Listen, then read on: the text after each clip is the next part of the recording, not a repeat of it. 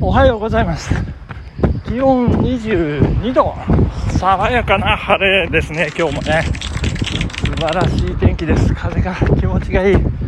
秋ですね。深まってまいりました。ということで。どういうことなんだ。ちょっと気持ちが入ってなかったですね。適当に流してしまいましたけども。今ですねあの善光寺、えー、門前を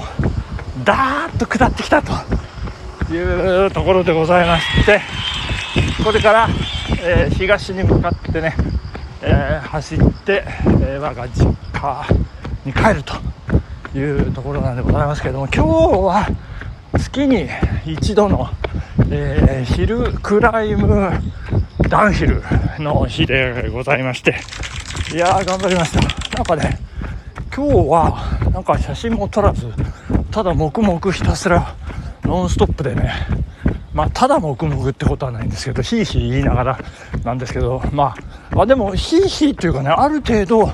まあ、辛かったですけど、なんか、スーッとね、最後までいけたという感じで、なんか成長してんのかななんて思ったりもするんですが、ちょっとよく分かりません。ペースがね、後で見てみないと。ペースが遅いと、ね、あの、大丈夫っていうね、なんか、ちょっとよく分かりませんけれども、今日はね、まあ、まあ、イメージとしては、まあ、すんなりいけたかなという感じで、まあ、いいんじゃないかな。もう何のストレスもない、えー、二日酔いじゃないっていうことはね、こんなにも素晴らしいことなのかということで、まあ、昨夜ね、あの、飲まずに寝ましたんで、寝る前ね、一杯ぐーっと飲んで寝ようかなと思ったんですけど、うーん、まあ、まあ、やめとくかって水飲んで、あの、寝てしまいましたけど、水を飲んでお茶を濁したっていうね、こんな感じで。で、11時ですか、23時、えー、次に、もう床に、えー、ついて、もう、まあ、床についてというか、床についてからが問題なんですけど、あの、もう、あの、電気を消してもう寝るということで、そしたら、あの、ちゃんと4時にね、目が覚めまして、やっぱりね、これ寝坊したり、二度寝したり、布団から出れないとかっていうのはやっぱり2時3時までね夜更かししてるからいけない。ということに気がつきまして12時前にしっかりもう寝るということでねあのちゃんとちゃんとしたいと今日は走りながら思いました。あのそんなことでね皆さんもまああの無用の夜更かしはやめましょうという感じでございましたねはい、えー、ここでえー、今日どうしましょうね。お便りから、お便りからいきますか。お便りを紹介させていただきます。たけちゃんさん、ありがとうございます。えー、いってらっしゃいで、笑ってしまいました。電車の中で聞いている身としては、笑わせ注意でお願いします。いやそんなね、笑かしてるつもりはないんですけど。えー、笑ってくださってありがとうございます。えー、そこそこ混んでいる車内で1人にやついていると、気も悪親父だと思われてしまいます。よろしくお願いします。わらーということで。いや、でもね、これ、いってらっしゃいで笑うのはね、多分、たけちゃんさんだけだと思います。我が妻とね、この私の何とも言えないこの空気を知ってるから笑えるんじゃないかと思うんですけどね。まあそんなことでね、えー、ありがとうございました、竹ちゃんさん。そして、えー、我が、いや、あの、嫁ですよね、嫁。嫁、無事、なんか東京に帰り着いたみたいでございまして。いやー、よかった、よかった、よかった、ということでね。いやー、本当に。で、あの、ここで、えー、秋ナスを嫁に食わしていいか問題っていうのがあるんですけど、あの、よく、ね、あの、美味しいと言われてる秋ナスは、嫁に食わしてはいけないとかって、なんか意地悪なね、その、ことわざみたいなのがあるんですけれども、まあ、これね、なんか、会社の、えー、主任さん、あの、あの、お母様、お母様っていうか、奥様っていうかね、あの、ベテランのあの女性社員の主任さんなんですけど土屋って言うんですけどあの 話しました。うち嫁が来るからナス食わせないようにしなきゃいけないんですよとか言って。言ったらですねそれ違いますよとか言ってね。なえ何ですか？とか言ったらですねあの体に悪いらしいんですよね。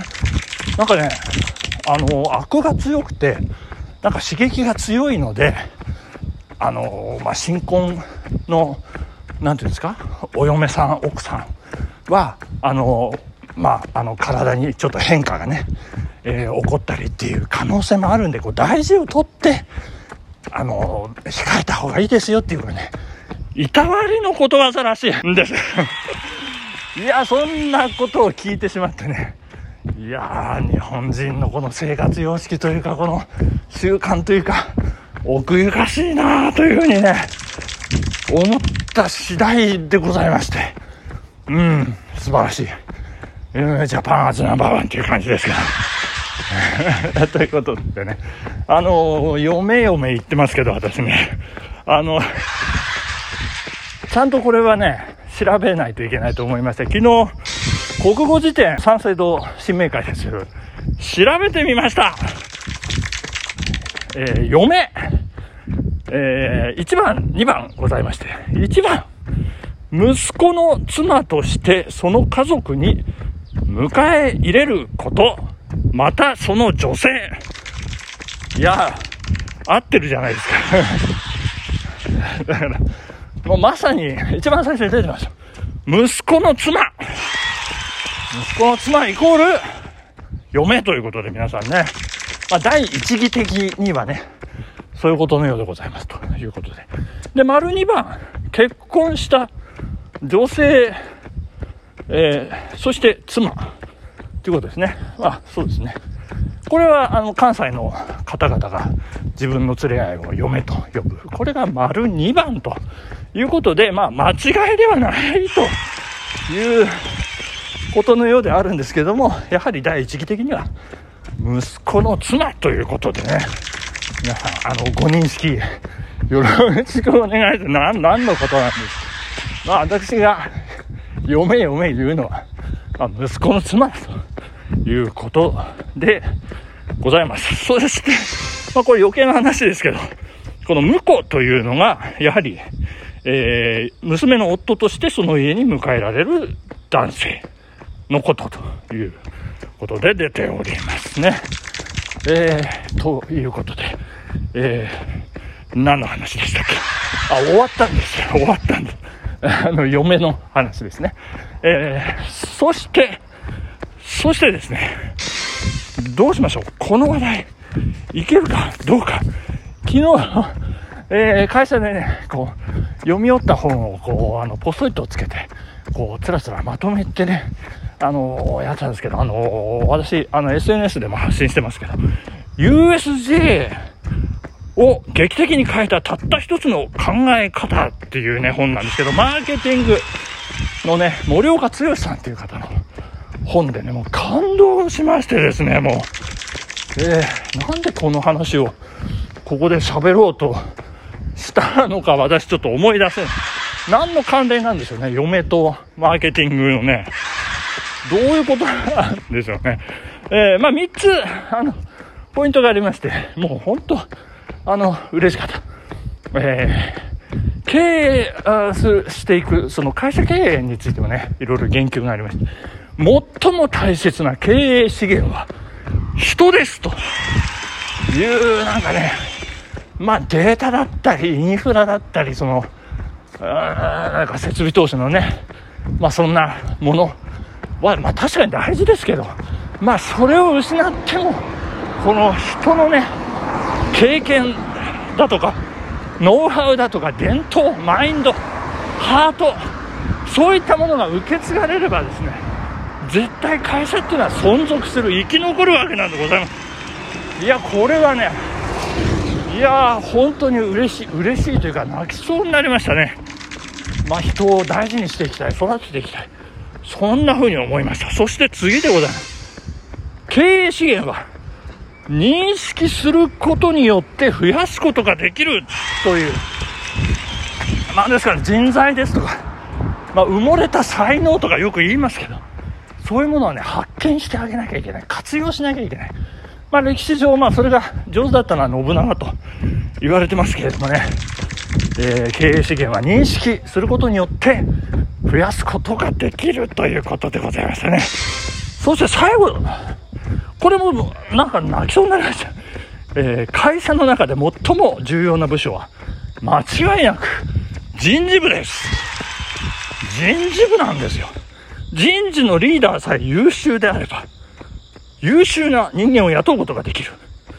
で逆にそれができない会社は人的資源の不足によって成長が止まるということでね。いやー厳しい言葉が書いてありますけれども。まあとにかく人ですよ。まあこのラジランもそうですけど人と人とつながり。大事にしていきたいと思います。私は本当にそう思います。ね皆さんのねこういう温かい言葉